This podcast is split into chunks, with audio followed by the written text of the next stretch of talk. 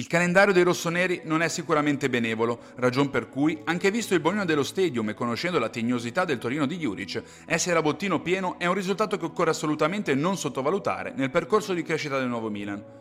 Certo è che le prossime due partite saranno a Roma e poi, dopo la sosta nazionale sarà derby, conseguente esordio in Champions League, motivo per cui arriva veramente il momento di effettuare un crash test e comprendere a che punto si trovino gli uomini di Pioli dopo le ottime risposte delle prime due sfide. Gli 11 che hanno sostanzialmente giocato tutte le partite fin dalla preparazione stanno trovando sempre più gli automatismi offensivi e pian piano comprendendo quelli difensivi da porre in essere, ma ora arrivano due esami molto importanti.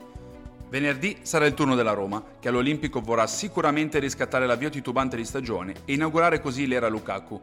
Mourinho adotterà probabilmente il tipico stile barricato in trincea quando l'avversario sarà nella metacampo giallorossa, sfruttando così gli spazi di ripartenza, mentre in fase iniziale di possesso di rossoneri cercherà con ogni probabilità il pressing per inibire le avanzate.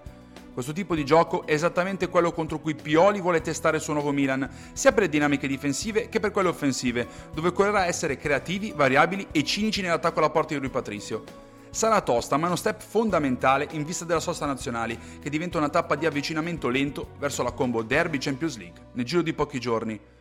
Con i nerazzurri, quattro volte vincenti contro i rossoneri la scorsa stagione, sarà importante comprendere altri due elementi. L'efficacia del centrocampo a tre per marginare quello nerazzurro e la tenuta difensiva di squadra che aveva facilmente ceduto alle giocate di Lautaro e compagni durante la scorsa annata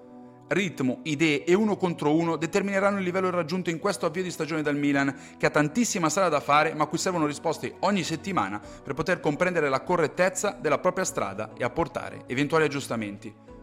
Perché certamente diventa importante fare i tre punti, ma in questo momento dell'annata conta anche la prestazione, la crescita di condizione fisica e tattica e lo sviluppo delle idee. In questi primi due appuntamenti è andato tutto bene, ora però arrivano i test più duri che mostreranno qualcosa di più del nuovo ciclo rossonero.